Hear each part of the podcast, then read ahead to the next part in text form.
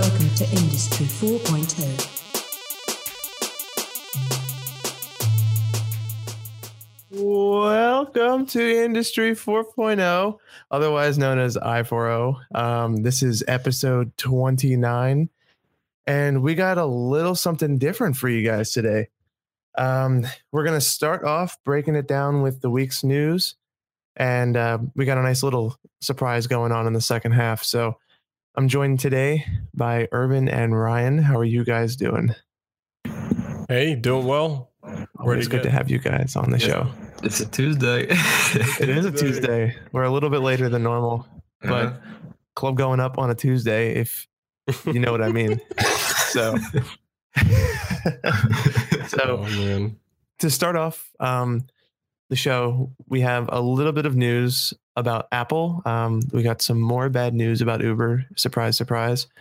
Um, some stuff about Skype and a little news about net neutrality. And before we get into that, I know we've beat that horse pretty dead, but it is very relevant in the news today. And I think it's something we do need to cover at least one more time before this big decision in December. But uh, jumping straight into the first topic, um, I know Irvin, you were telling me about this one the other week or the other day. Apple's secure enclave has been decrypted, and last time I checked, Apple's secure enclave is a fairly important piece of their hardware and software. Yeah, it is. So the secure enclave was introduced in the uh, iPhone 5s. So that's when they uh, first introduced Touch ID.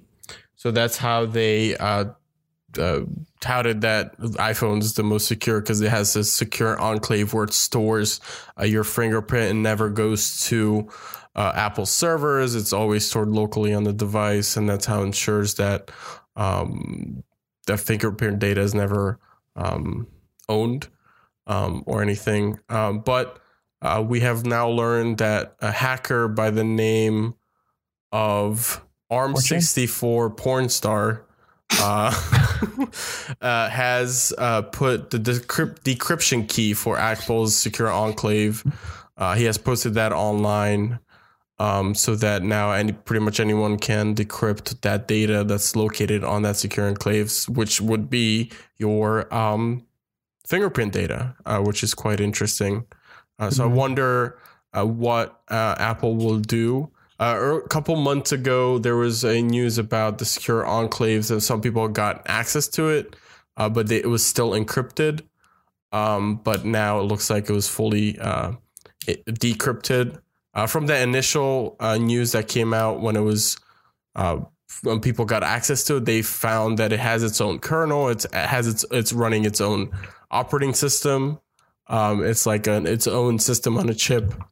This um, Mm, uh, secure enclave would uh, processor. Um, so it has its own operating system and everything. Um, so no slug now they have decrypted it. Wonder how Apple will go ahead and fix this issue if they can at all.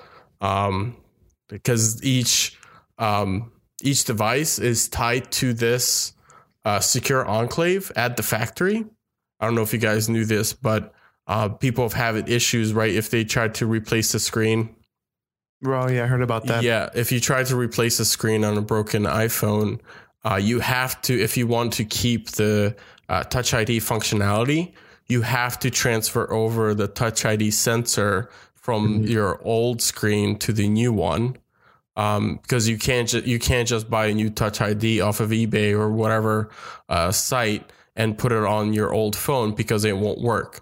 Because at the factory, uh, Apple programs ties the tou- the Touch ID and the uh, motherboard uh, together, so they know how to talk to each other. Um, That so- actually used to brick phones, didn't it? yeah, Until they fixed that.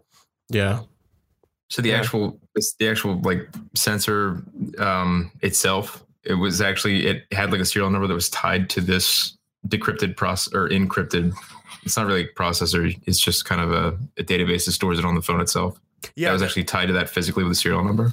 Yeah, the s- entire secure enclave, that thing that took care of the encryption and the decryption of your fingerprint when you put your finger on the on it on the sensor, was tied to physically that phone to that phone's motherboard. So if you tried to put it into a different phone, it would never work. Uh, that's why you Mhm. couldn't find uh, so like third party or not third party, but uh, second hand uh, Touch IDs online because even if you did, it would never work. It would just act like a normal home button. The Touch ID functionality wouldn't work.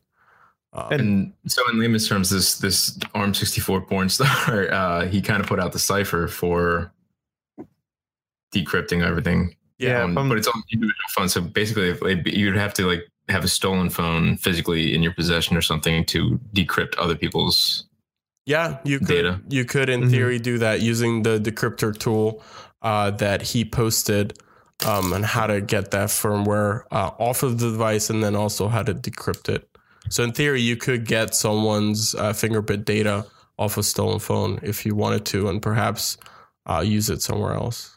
And this introduces a, a topic that could be a much a part of a much larger discussion about uh, these companies implementing, whether it be through software or hardware, black boxes in which nobody can test or verify that this is actually being properly secured. Yeah, So that's something that's important because there this is probably the first time that security analysts and researchers are going to be able to see this thing. And it's a good thing that the tools are published because now it's basically trivial for people to get into this secure enclave and see. But this is this should be something that other companies look at and hopefully take it back and realize that these black boxes aren't a good idea unless they're at least checked by a third party before they're enclosed and put away forever. yeah. So I, I, I, I, don't like it. I I always been a big proponent of open source software, right? Putting Mhm. out your stuff out in the open and letting people inspect it, right? And it's uh, I don't like obs- uh, security through obscurity. Uh, what that means is just just don't tell anyone how you do security and just trust that they're the person's doing it right or the company's doing it right. I'd rather Mhm. have everything in the open so that people um, with who have the knowledge can encrypt or can look at that, analyze it, and give suggestions on how they might be able to improve it. And, and Apple hasn't been doing that with their secure enclave uh, so far. Maybe this will change that, um, Mhm. hopefully. Um, but Yeah, I, I don't Well, know. I, I can kind of see Apple's argument on this, though. If you save it locally and, dec- and, and encrypt it, it's not like everybody's data is stored centrally in one point. Where if there's a data breach, like we see, we're seeing all over the place these days. There's one data breach, it could affect millions of users. Whereas this is like, well, okay, we got the ciphers out there now. It's gonna it, it's gonna affect everybody who's got maybe stolen phones, stolen physical devices. It's Right. not gonna be out there in the open yeah, for you, millions of people. yeah, you need physical access to the hardware. Um, what's Mhm. one thing you you can't. This would be a lot bigger if you could do this remotely. Right. But since Yeah. Apple decided to not store any of this data locally on their servers, which is a great part, everything's locally on the device. That means just just by releasing this decryption software doesn't mean that every one is uh, affected uh, by Right. this. In terms of that, someone can just push a button using a tool and decrypt everyone's secure enclave remotely. Um, Mhm. But it's still definitely an issue, even with just See, I, I, sorry, go ahead. No. That's No, I, I do like that thinking because look at how long it took before this was actually cracked, whereas we see all these other data breaches happening all Yeah. the time. Um, Mhm. But it would be, it seems like it would be more beneficial to have Apple have a remote access to changing the actual algorithm that encrypts everything. Yeah, so it's say at you least push an update that will just re-decrypt everything once the cipher's broken. I mean, they could Yeah. do that through a firmware update um, in the next iOS, perhaps. Um, but that might require everyone to re-authenticate their Touch ID, like to re-register their fingerprint. I don't know. I'm just guessing here. Uh, Yeah. But uh, anything they do is significant burden on the user at this point. Well, beyond what their normal use is of the phone. Right. I wonder how much of a how much of a leap the hackers would have to make to go from the Touch ID to the Face ID of the iPhone 10 because because they're using the same, they talked about the secure enclave, or Right. the Face ID data too. Does, Yeah. that I don't. It, this article doesn't particularly mention that being affected, but could be. Uh, yeah, I- I wonder how far of a leap that would have to be because yeah, like you're saying, um, I think you told me this a couple weeks ago when, or even a month or two ago when the phone was newer, um, that the Face ID was analyzed by security researchers and they realized that you couldn't take the Face ID and put it onto another iPhone 10 and have it work. It's unique per device. Yeah. So- Mm-hmm. oh right, yes. The uh, the dots, the the projection, projection, the, dot yeah. projection is unique to every single device. Mhm. So that Yeah. that the dots that is projecting on your face is never the same. So the reason being that they the reason that they did that is let's say you have two iPhone 10s, people with two iPhone 10s side by side. If one's dot projection is somewhat shining on the other person's face, um, it the the phone won't get confused because it's looking for its own dot projection, unique pattern of dot projection. That's how it can tell it, the it, it apart, so it won't get f- confused if multiple people are trying to uh, unlock Yeah. their phones right next to each other, uh, which is really cool, but um, really smart way of of handling that. Um, but Yeah. Yeah, I think so too. But one, um one smart you know- thing that Apple is not doing uh, in terms of software recently. Uh, we'll, we'll we'll talk about this more in the second half. We will switch it up a little bit for the second half of this episode, but uh, we'll get into that more. Uh, but we just want to mention this. It came out uh, just today, uh, five hours to go on this particular article. But um, Apple had, has made a boo boo in uh, their software uh, again. This isn't the first time. Um, called when initially the High Sierra, or I think yeah, it was High Sierra when it was first released. Um, they they had an issue with their uh, new Apple file system uh, that you could just uh, decrypt it uh, without actually putting in the password. Uh, but now there a new one came out just today that uh, you could uh, log in as root just by putting in the username root and no password. Um, I am on, root. on any uh, Apple computer running uh, High Sierra, um, uh, any version of High Sierra currently. That includes the betas as well. Uh, so, this will allow uh, anyone with physical access to your laptop to get root level access. So what that means uh, is that they can pretty much do anything that they want on the computer, um, install any malware that they like. Um, yeah, this is not good. locked out of your MacBook, unlock it with this one neat trick. Just type in root. You Root can pull seems it's a derivative from uh, the Linux underlay, isn't it? No, yeah, it's just the root. Yeah, It's kind of like admin admin. yeah. yeah. hmm But for for an operating system who's been out, like I mean, Mac OS 10 is not new, right? I mean, this is all based off Mac OS 10. Like, I don't know how this was left there, maybe from testing. Uh, but right now, there's a quick fix you can do. Uh, is you just can you can log in as that root user and go in and, and assign a password to it because right now there is no password to it. That's a temporary fix um, right now until Apple has acknowledged the issue and they're working on um, an update uh, for uh, High Sierra. So I will definitely be uh, keeping an eye on my laptop, make sure nobody nefarious touches it And until that. uh, if you if you want to if you want to put on the white hat and you happen to see an unattended MacBook at a coffee shop, be sure to log in and change that for them, so that way they don't have to worry about it. and put, put the put the password that you changed it to on a post-it note or something. Yeah, like, or just like tell them, like whisper to them on the way out when they get back to their MacBook, because you don't want to just leave their root passwords stuck to the MacBook. It's it's almost as bad as leaving it completely empty, right? oh man, We'll get more deep into this type of Apple software uh, conversation in the in the second half. I have a a little rant Yeah. uh, about that later on. we're done with Apple for now, but we're not done with hacks. No, we are not. Yeah. Guess what, guys? We can we can reset the Uber clock back to zero for days for days since an Uber issue. yes. um, this Mashable article goes on to mention that Uber has leaked info on 57 million people and paid a hundred thousand dollars to cover it up.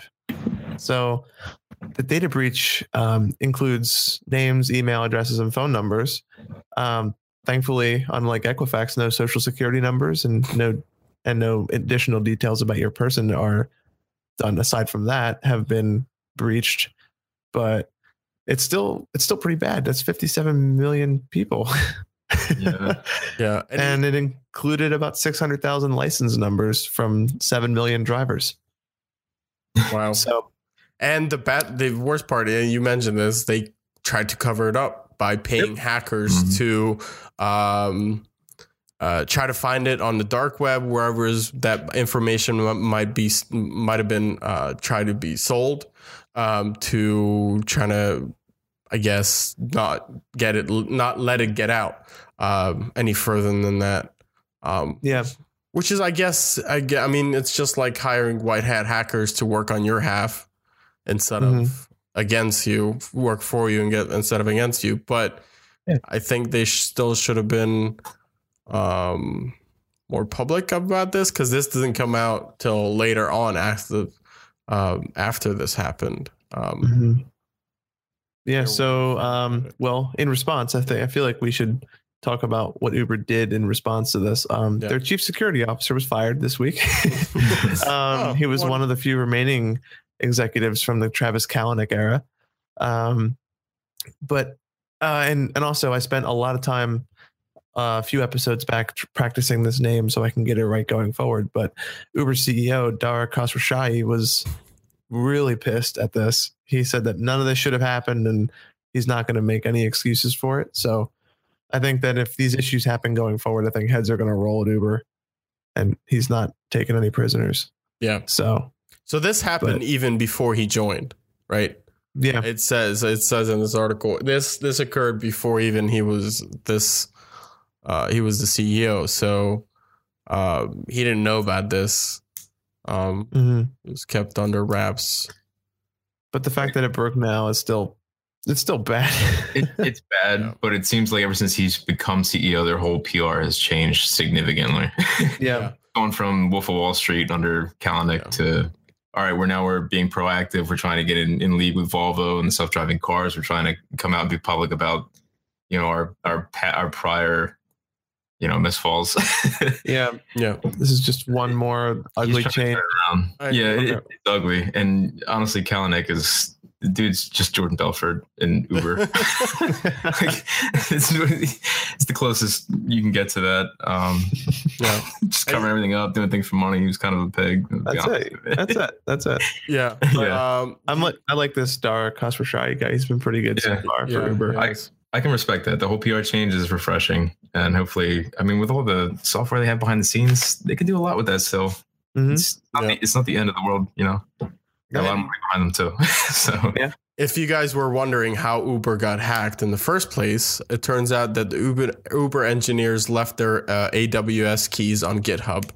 Oh, cool. Um, so you mean that's not where you store your Git? I gotta go log into that. that's not where you store that. Mm, why? no.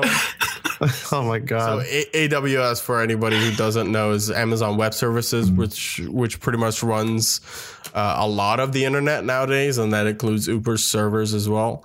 Um, and they just left their keys, which gives them uh, gives uh, their engineers access to that uh, cloud uh, on a public GitHub page. Uh, Which means any disgruntled former engineers could have leaked that stuff. Or anyone who, well, it's on their GitHub, so it's open to everyone. Yeah. Mhm. I feel like today's security breaches and hacks are either the result of like massive amounts of hurdles being jumped and like crazy efficient like hacking skills or just like really stupid mistakes And, like really poor like checking like leaving your aws keys on github or like Mm. leaving the root password open like Like I don't, it's i don't even know it's what happens when your security team's reactive instead of proactive. yeah Yeah. that's security needs to get past being reactive hmm But um, in other news, not including any hacks, uh, Skype has vanished from every app store in China, including Apple's.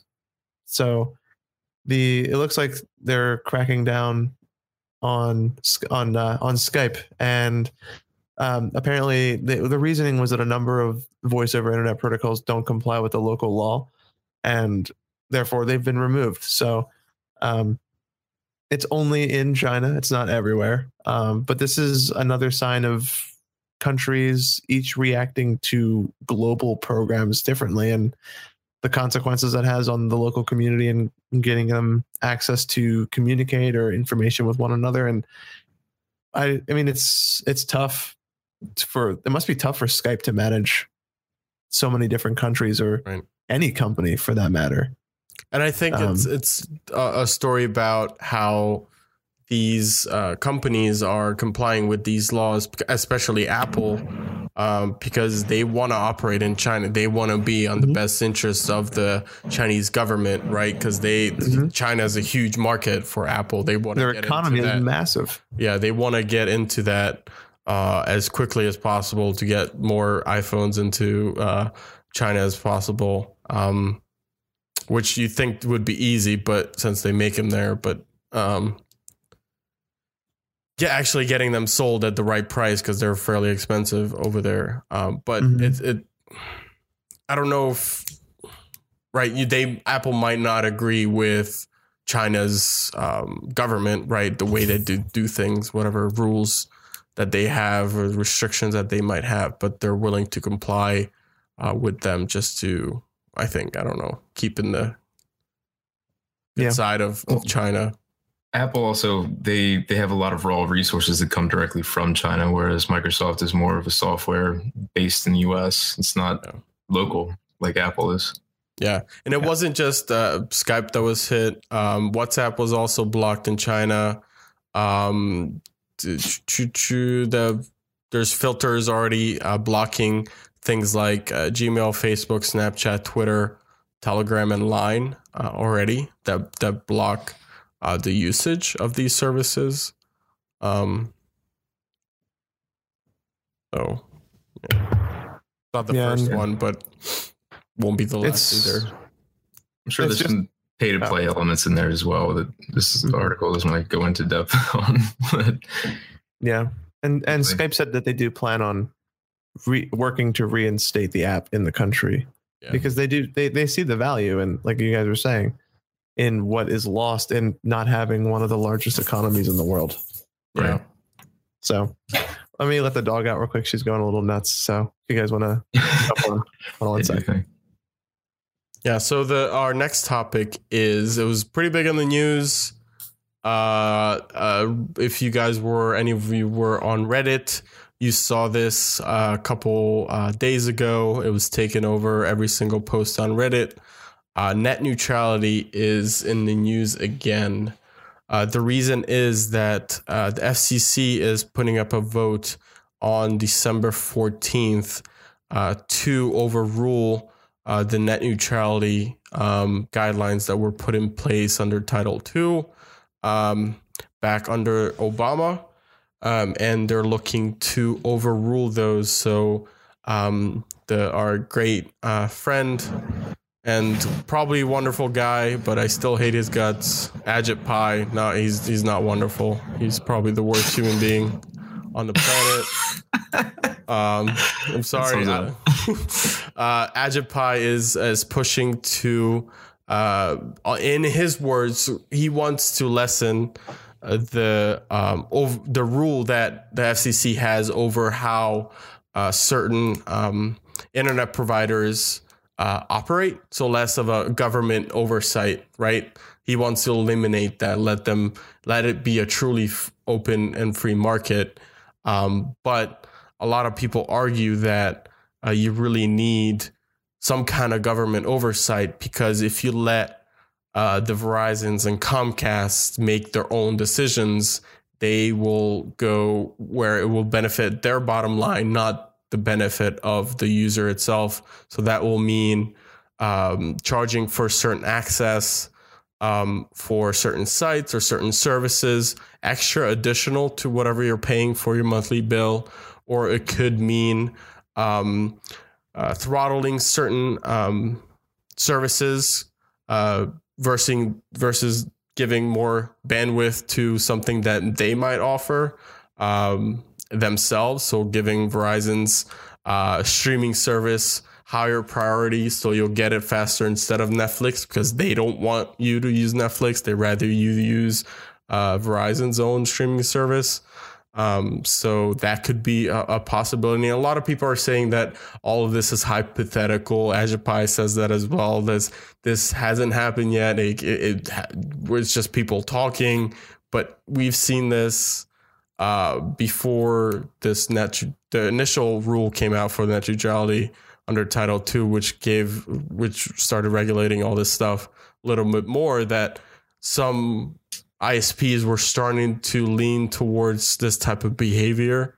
Um, so there certainly is a possibility that they could uh, go that route. Um, but anyone else has he, anything else they want to add about net neutrality?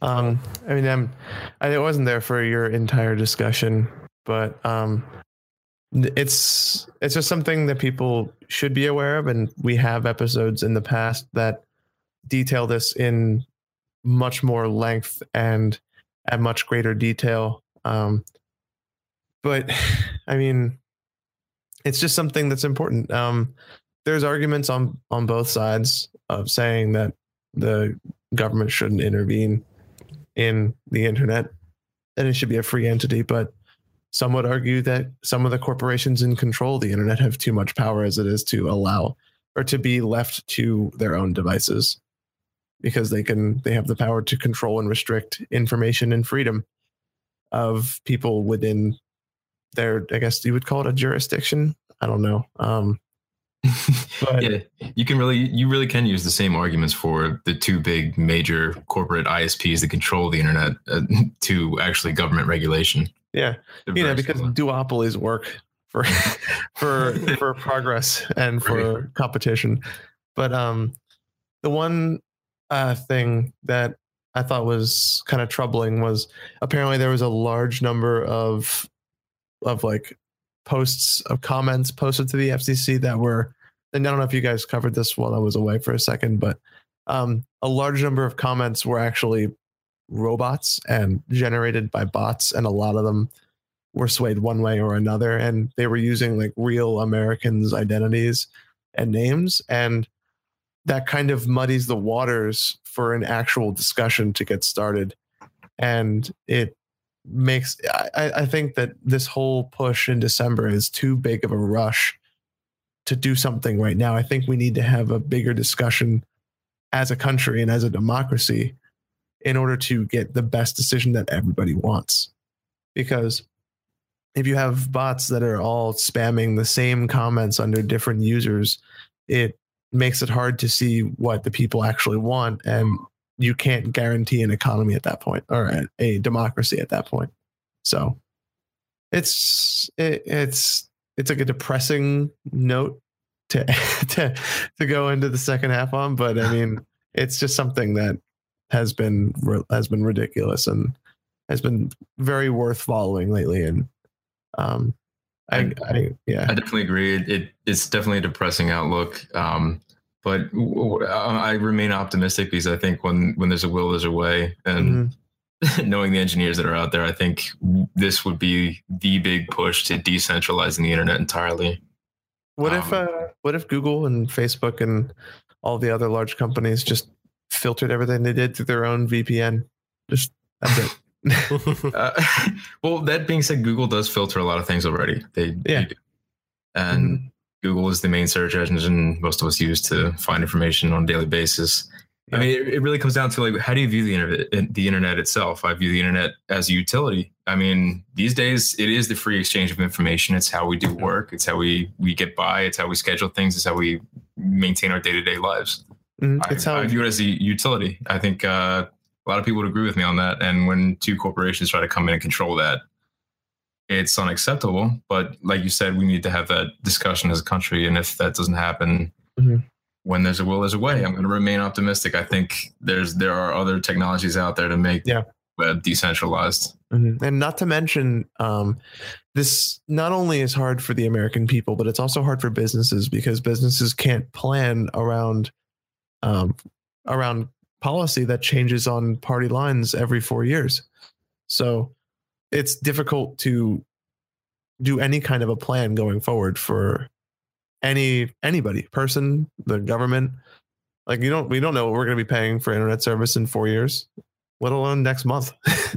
Yeah. So like I mean, it's it'll be interesting to follow and we'll definitely if any if any of this um kind of rises to the top of the net neutrality news, we'll definitely be covering it again. But I just wanted to bring one note up because it is all over tech news this week. Everybody is talking about it.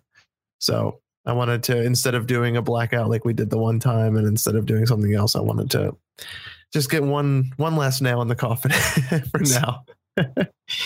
so, um, but I think that that's it for the first half. I don't think we had any additional articles to cover.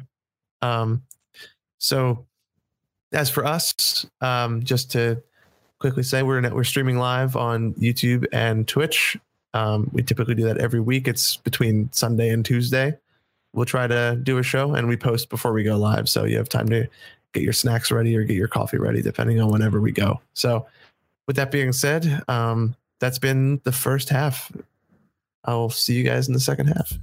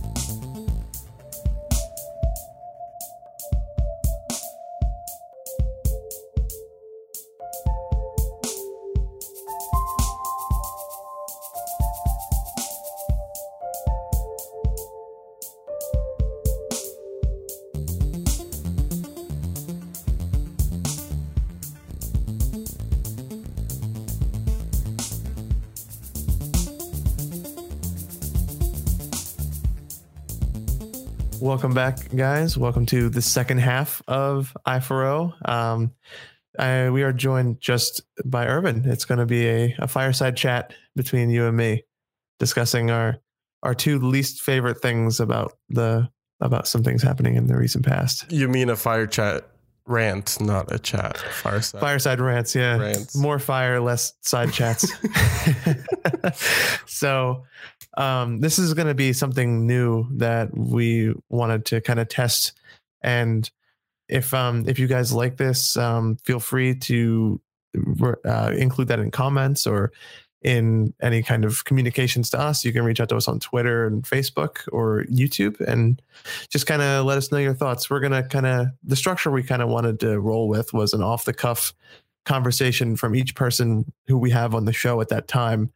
And each one of us brings something to the table. So, for example, Irvin and I happened to be in a particularly fiery mood, and we're going to be ranting about two things that are different but still important to everybody. So, um, this these topics could range anywhere in anything in the tech spectrum. So this could go from a tutorial or someone who has something important in technology that they feel that everybody should know how to do, all the way down to someone gushing over a new product that they want to talk about when whenever they want, or in our case, a, a long-winded rant. So um, to jump straight in, uh, I figured just to kind of get it going, I'll lead off with mine. And my topic is uh, near and dear to my heart because I could potentially um, be a victim to this. So, uh, because I was caught in on one of these deals. So, and Irvin, I'm sure you've seen this. Um, products. Yeah. My my topic is Amazon and um, stuff on Amazon, and it's it's it's relevant because Black Friday and Cyber Monday just passed, and um, a couple of things happen to companies when these two these two particular days roll around. One is the deals get a little sketchy. Like products that are cheap suddenly have this markup price of 120 right. some dollars or or in my case $399 and then the listed price is now the discounted price right. to give you some kind of to entice you into thinking you're getting some kind of a deal. They, and like they, they, raised the original price to something that was never in never the original price in the first place. And then they right. then it shows like a huge discount on Am- sites like amazon. And you're like ooh that's a great deal. Right. And then um the other it's kind of like a two part like a one two punch kind of thing that happens on amazon. Like you get that so you get like swindled into thinking you're getting a deal. And then two these trusted products have tons of fake reviews. Yeah. So like that is much harder to spot and it requires a little bit more work on the the spender or the consumer. But there's a few tools that i use and um, i now recently have started using all the time that I wanted to share for anybody who has gone through this or thinks they might have gone through this or um, could experience any of these issues because this pisses me off. Like it's something that like I, I'm I'm astounded that Amazon is allowing on their platform. So yeah. Um, it's been for fake, example, yeah, fake reviews have been a, an issue on Amazon for the longest time, and now that yeah. um, Black Friday was Amazon's one of the biggest Amazon sales days ever, um, right. And more and more people are shopping online. This is a huge concern, and we would just want to give Matt has a list of tools that he uses uh, to try to f- spot the fake stuff. Right. Yeah. So um, let me just go into an example first. Um, the one that I particularly saw was there was a Bluetooth speaker. It's the uh, I, I, could be pronouncing that wrong, ball Bluetooth speaker, wireless portable Bluetooth speaker. Um, so it comes in right now at twenty six ninety nine on Amazon, which is a solid deal for a Bluetooth speaker with over 443 reviews at nearly five stars. But um, when I saw this on Cyber Monday, it was listed at $16.99, which is still a pretty good deal for the speaker, mm-hmm. but it's a discounted down from $26.99. And then above it, again, it had originally $129.99. and I looked and I was like, that's a really good deal. And my first thought was like, okay, why is this so cheap? Right. Like what what caused the discount that deep? Um, so then I kind of looked into it, and at the time, this was listed. This had that banner. Um, this is what makes me kind of even more angry about this issue because it had the banner like number one seller in Bluetooth speakers mm-hmm. of this category, and and it was like the official Amazon banner. Like Amazon was endorsing right. this purchase. Well, and, that's probably just going off of actual sales. People bought into mm-hmm. that sale probably, yeah. and they're like, "Oh, this is great."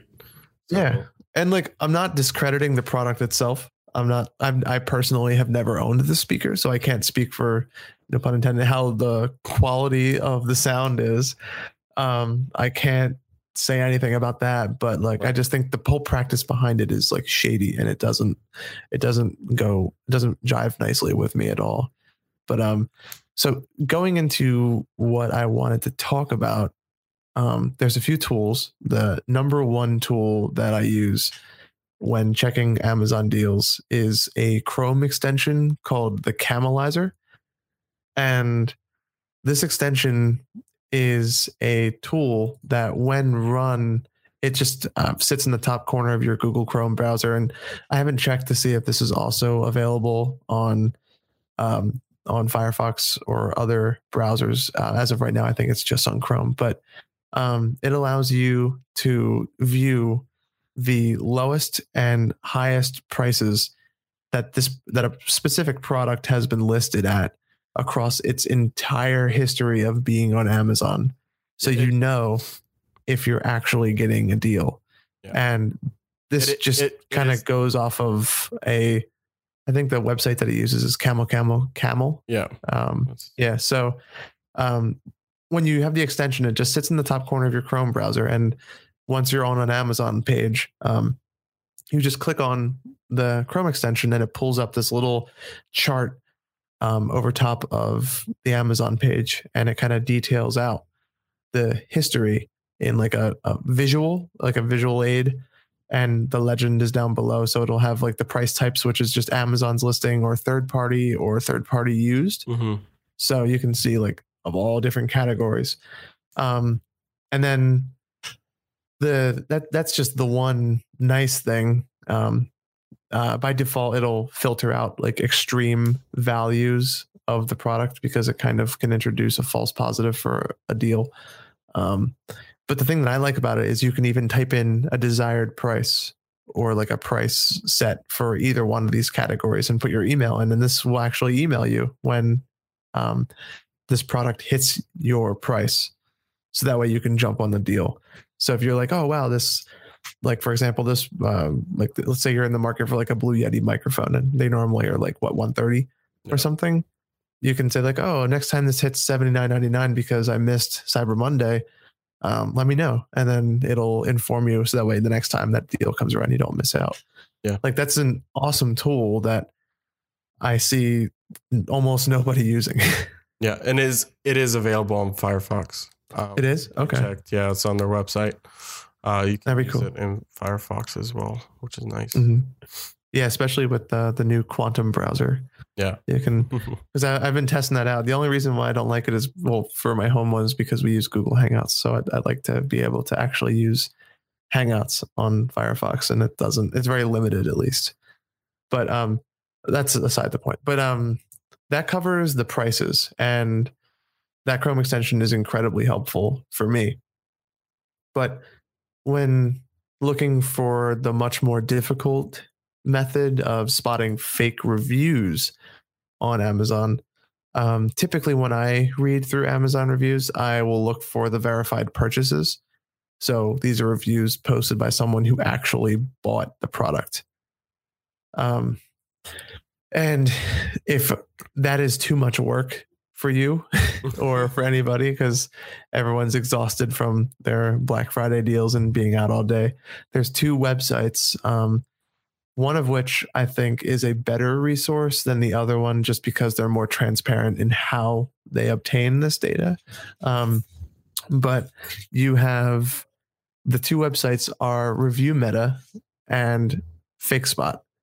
So Fake Spot, I kind of, I kind of think it's a little, it's a little weird because they always say, um, uh, let's see. So it says about us. For example, it says like they provide consumers with a new way of filtering products. Our proprietary technology analyzes millions of products, and it's like they they mention like proprietary technology or like our in-house tech or some kind of very like vague and high level way of right. of saying that. Like they don't tell you how they do it which Mhm. is kind of weird to me. But um, if you ask me, I mean, like they they tend to be kind of on par both of these sites. But my favorite is Review Meta, um, not only because of oh hello Liza, not only because of the fact that they will tell you how they do it, and if you wanted to get into like the meat and potatoes of this website, you can see it. But the part that I like is the fact that they also have a browser extension, which is nice. So you can do it from inside your web browser. Oh, nice. I think I'm gonna get Liza out of the room, but I will be right back. And I'm back. Liza has been moved out of the room for the moment. so, um, so where was I? Um, so review meta. So, um, these guys also the one thing that I like about them is they do. Um, I think they also analyze reviews not just on all of the Amazon websites, but I think they also even do bodybuilding.com. So for the the lifters who listen to our podcast, they can even check out stuff from that website as well. But it's it's infuriating that you need this many tools in order to know that you're actually getting a deal on possibly the number one retailer in the world when it comes to online stuff for at least in purchases. Uh, I know the other side of the world from us has, I think, what AliExpress, Alibaba. Mhm. Um, those are the big competitor. That's the big competitor over there. But um, when you're looking towards us and what we have, and I'm sure there's others that I'm not thinking of because I just I'm not aware of those. But um, definitely Fake Spot, Review Meta, and the Camelizer are three fantastic extensions. And there was there was a couple of YouTubers who had done like Black Friday deals, and I checked some of the stuff that they did because I was like, oh, these are cool stuff. These are cool deals. I want to make sure I'm actually getting a deal. Then like half of them, like they were like, oh, these are like blowout deals. And I looked and I was like, well, you know, it's a deal, but like it's not the lowest that it's ever been. So like you really could save more money if you just wait a few months or like this time last year it was this price. So maybe in a couple other months it'll lower again. Like I don't know. I, I just think that it's something that it's good to save people money because everyone wants to save money on on Black Friday and Cyber Monday. Yeah. And I don't know if you've personally used the Camelizer or um, any of these services in the past, but um, I just recently was uh, turned to, on to Review Meta, and um, their service has been pretty good so far. So, um, but I I try to every time I tried to do it, I tried to perform the search on Review Meta as well as on Fake Spot just to Mhm. see how they compare and which and which one is running a different, uh, running a better algorithm or something or Yeah. like there's because if they're both wrong, there's no way to tell that. But um, right. this at least looks for primarily so like for example a way to break it down and i'm assuming fake spot is doing the same thing in their proprietary technology um it's they're probably um doing the same thing so review meta kind of takes the number of verified purchases and the number of unverified purchases and looks at the reviews that are left from those users and it aggregates them. So if you have, for example, five reviews at five stars for unverified um, purchases, and you have three reviews for verified purchases at four stars and three and a half stars and uh, like three stars respectively, it will weigh those reviews much heavier than it will the unverified purchases because it's Yeah. still possible that some of them may be genuine, but the odds are when you get a bunch of unverified with the same review, then it's probably a fake review. So it's just I thought it was cool that there are services out there that actually kind of aggregate this for people and make it a little bit easier for them to know if they're actually getting a deal.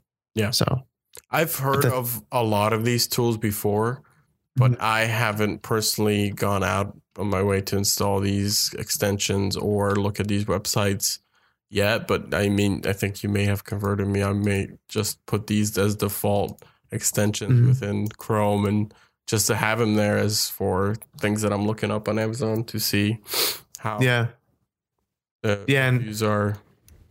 Because a lot of people think of not getting a good deal, but not a lot of people think of okay, how are the are the reviews actually genuine on this? Because a lot of people just kind of read the reviews and then just kind of take that as as the law. But like, well, it's good. I can save one person a little bit of trouble, and you'd be surprised, honestly, how many of these products actually perform this like crazy price gouge. And like uh, for my example that I got bit with, um, there was a vacuum that was on sale for it was discounted down from $399 down to $109 and um, as it turns out the price has just always been $109 So it was never actually a discount. It was just them making it look like it was a discount. And it got, even got listed on there. I think Amazon's like official Black Friday discounts. So I was like, oh, it's a little weird, but I mean, it's. I looked up the reviews for it, and the reviews came back on both of them as around like eighty percent, um, eighty percent genuine or eighty percent like the integrity of it. There, it says with confidence, like these these are genuine reviews. Yeah. Um, so I'm gonna take a gamble on it. If it's good, then I'll keep it.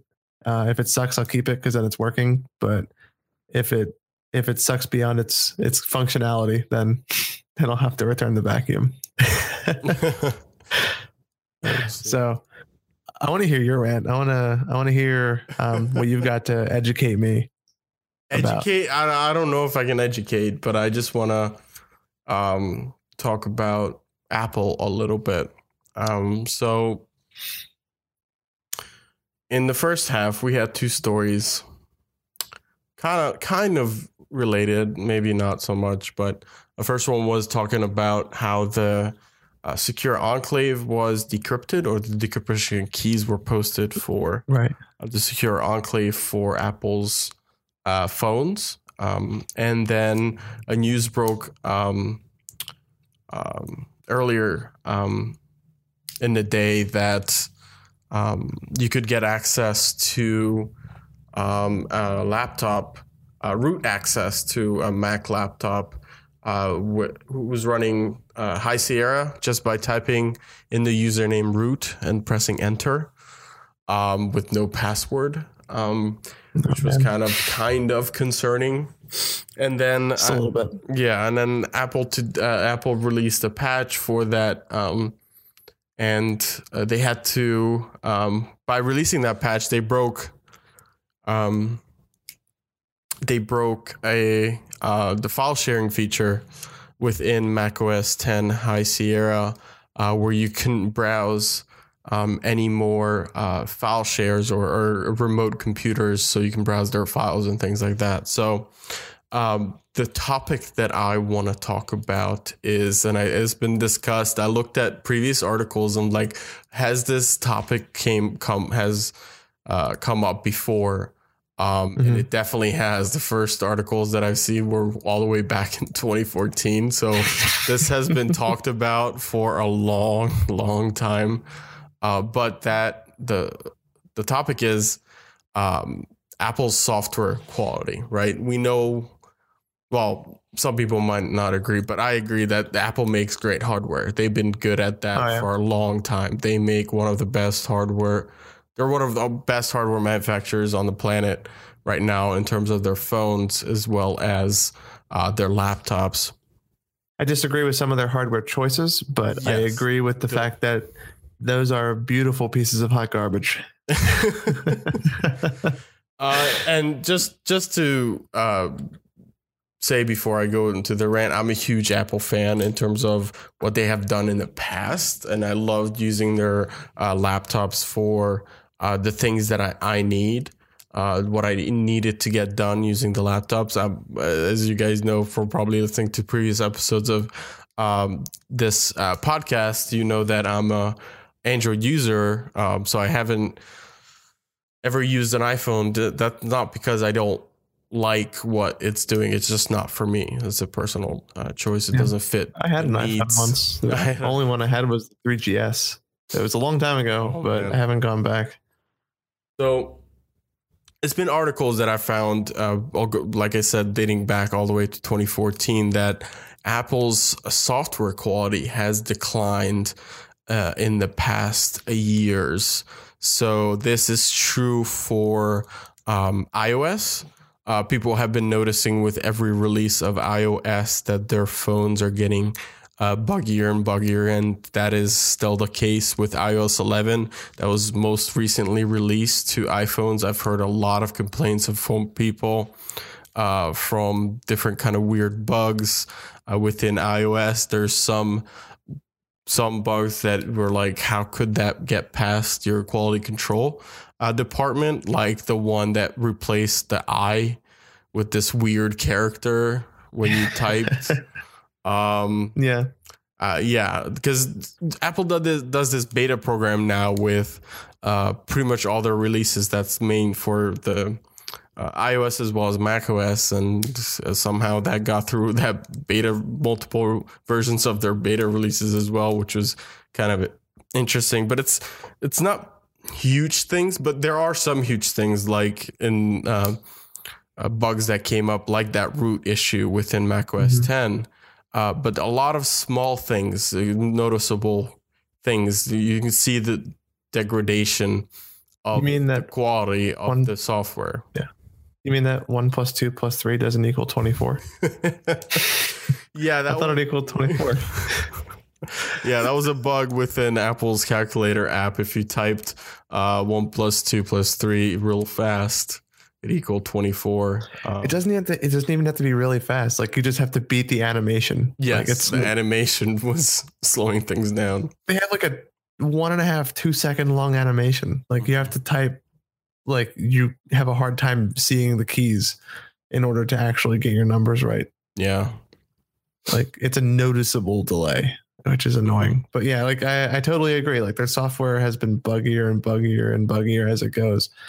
Everything from like it's starting to now, unfortunately, become a little bit more major. Like problems with the enclave and uh, problems with the um, the root admin user Mhm. showing up. My favorite one was earlier when uh, High Sierra was initially released back in uh, about a month or two ago. Um, if you used an encryption on uh, your internal hard drive, um, you could, uh, when you got the password prompt to unlock that hard drive, there was a hint button. And typically you would type a hint that would jar your memory of what that password could be. It should be helpful, right? Mhm. The bug was in High Sierra that if you press that hint button, it would actually give you your password in plain text. um, yeah. oh man, Um, so it's something That's that's, beautiful. Something was supposed to keep you secure, but the, all the, per- the whole entire time, the password was just shown to you just by pressing the hint button in That's a pretty good text. Pretty good hint. It, it definitely reminds you what your password is. it's like oh, you know, thanks, thanks for that. Oh man, maybe maybe Apple was trying to be be be helpful. Maybe yeah, maybe just extending their- a helping hand. their their intention. Um, A lot of people point the decline to the software to um, Tim Cook being in charge after Steve Jobs passing. Uh, he took over Apple, and people started noticing um, software quality decline. I don't know how much a CEO really had control of what the software quality is. Maybe Steve Jobs was hands on. I know he's known f- for being one of the most, I don't know what the word I would use, CEOs out there. Um, Like a kind of hands-on. Like, involved? involved. He, yeah, Steve Jobs was known to go over every little bit of every product that went out the door for Apple, and He was very meticulous. very yeah very meticulous very he wanted things to be done a certain way and uh, maybe tim cook is more hands off and this is allowing uh, this type of stuff to get through um, and recently for ios um, uh, jony ive who's in charge of design hardware design at apple was in charge of designing ios itself that's when it got the new uh, newer um, um, UI update um, after they got rid of all the skeuomorphism uh, within Hmm. iOS, which, which made things look previously in the, the skeuomorphism is uh, just briefly defined as making things look like in real life. So in the note note um, notes app, it would look like actual note sheets of note, note paper um, or in the game or game center or something game center app Mhm. um, it would look like a um, what did it look like it was look like a game um, like a poker table kind of layout Okay. or whatever it had that texture to it um, Make it look real almost. yeah, real. One of their apps had like a leather bound kind of thing to it. I, yes. Uh, that was a skeuomorphism. So they moved away from that. Um, they hire or they not hired. They already had Jony Ive, but they put Jony Ive in charge of the UI and iOS overall in uh, charge of that. Um, and perhaps maybe because Jony Ive is not a software guy, he's more of a hardware guy. He knows design. He's not paying attention to the little things within uh, iOS that are um, creating all these bugs. Maybe uh, That could explain the calculator bug. he was worried about those animations and wanted to show off as like we have these really cool animations and the programmer's like yep i'll just program that in then think about okay what could what issues could this cause he was just trying to please jony um, If you type slow and deliberately, you can observe the buttons as they rise back. My British accent is terrible, by the way. that was, that was pretty good i, I want to see i want to hear you say the a word though Aluminium. uh, I was like, at first, I was like the echo, and I was like, no. bad I'm so used to that being the A word. I, i'm glad you knew exactly what i was talking about Oh yeah, that's that's that's like the number one thing. Like I, I feel like if I was interviewing him, or if I ever got the chance to interview him, my first question would be, "This isn't a question, sir, but can you please just say Mhm. uh, the name of the material that goes into cell phones? Yeah. The metal, please, sir. Thank you. yeah Aluminium. Um, I'm sharing an article right now back from September 25th, 2014 on Cult of Mac titled, Hey Apple, what happened to It Just Works?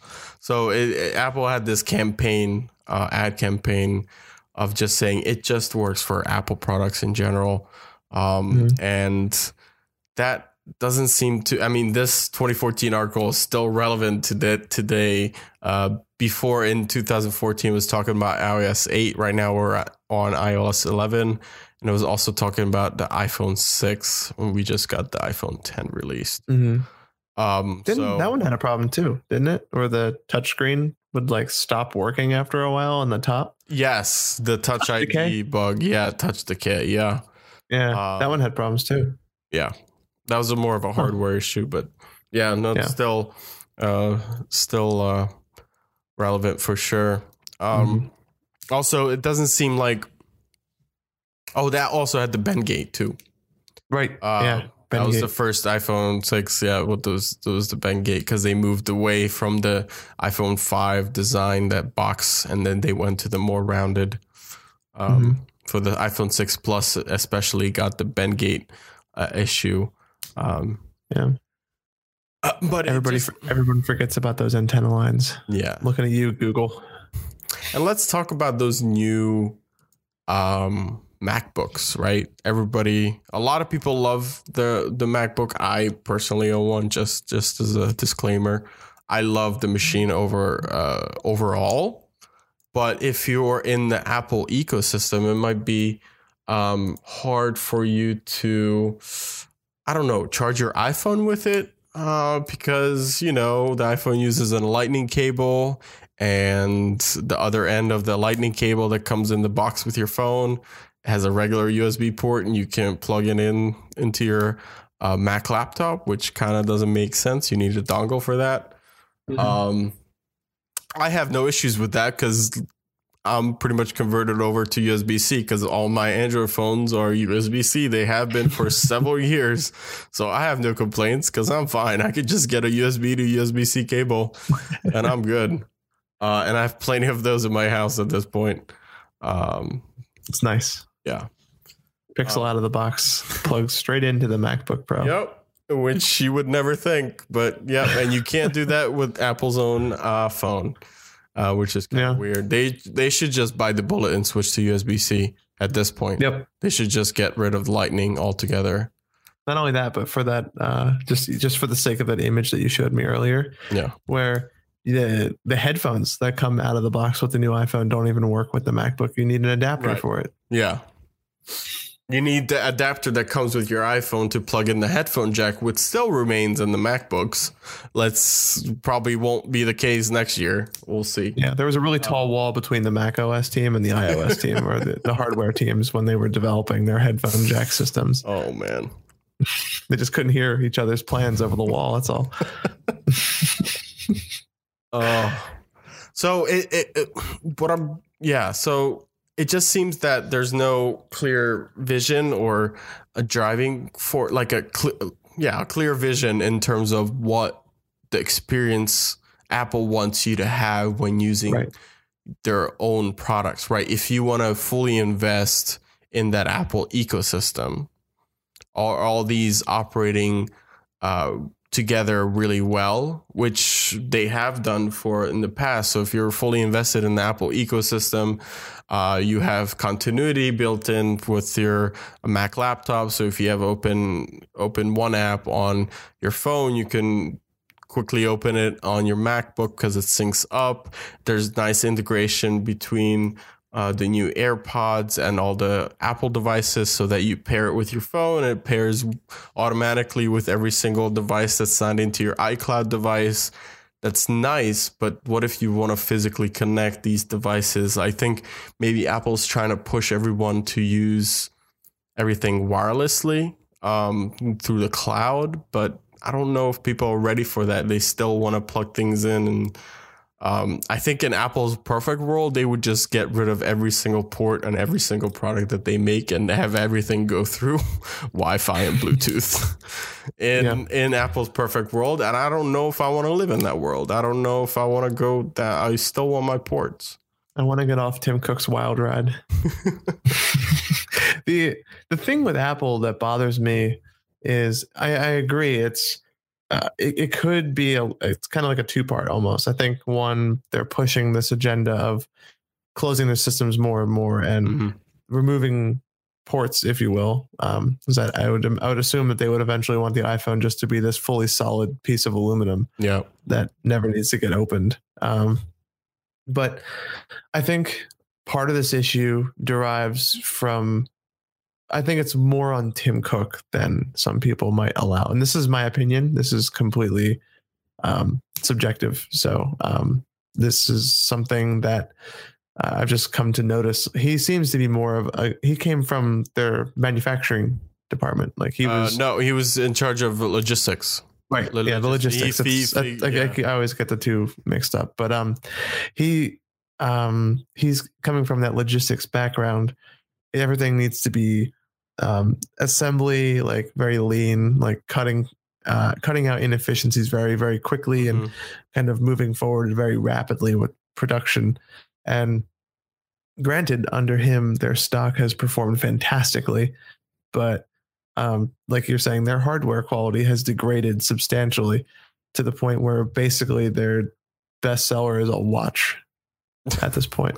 like they're almost a, they're they're almost a watch company at this Uh, point. I mean, they're still selling plenty of iPhones, so that, Oh, yeah. that- Yeah, yeah. so that's still main. They're still that's still that I can't talk. I that's still their main bread and butter, um, the iPhone. But I think they're looking for different avenues of what could that be. I mean, I don't know if it's the watch. I don't have that. Right. Maybe a fad at this point.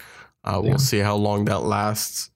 Um, But I just think that kind of uh, with what I was saying was that just with that manufacturing and logistics mentality, some of the details around the hardware and around Mhm. the software may get left out or may get overlooked. yeah. and I think that um, because, as we mentioned earlier, Steve Jobs was very hands-on with the production to the point where he was basically like holding his developers over the fire to get these products done before he demoed them. hmm Um, like it had not having someone who kind of like lights that kind of fire on their butts, like really kind of I think impacts it, it could impact the quality and it's definitely something that could be one of the reasons why. Yeah, So for sure. if if I had to pick a reason, it's probably one of them.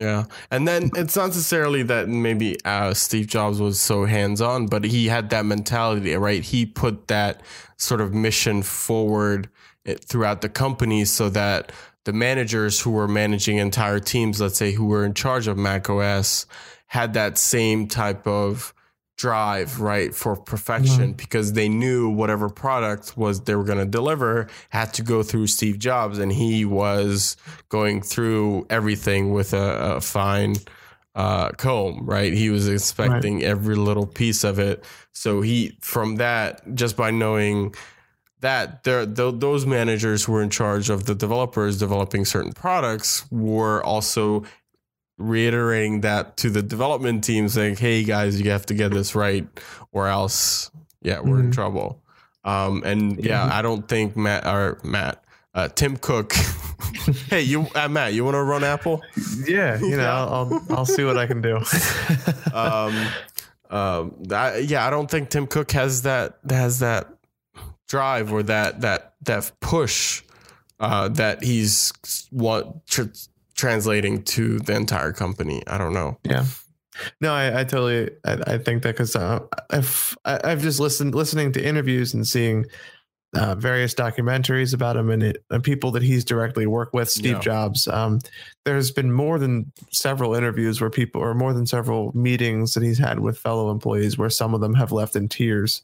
Yeah. So, like, Af- he's a very, very, um, I don't even know how to put it, like, just very demanding CEO Mhm. and having that kind of pressure over you all the time um, and knowing that this man can like i don't care what anybody says he's probably the best salesman slash entrepreneur of of the last five decades yeah, so maybe even of all time um in in human history that we can have recorded but like Mhm.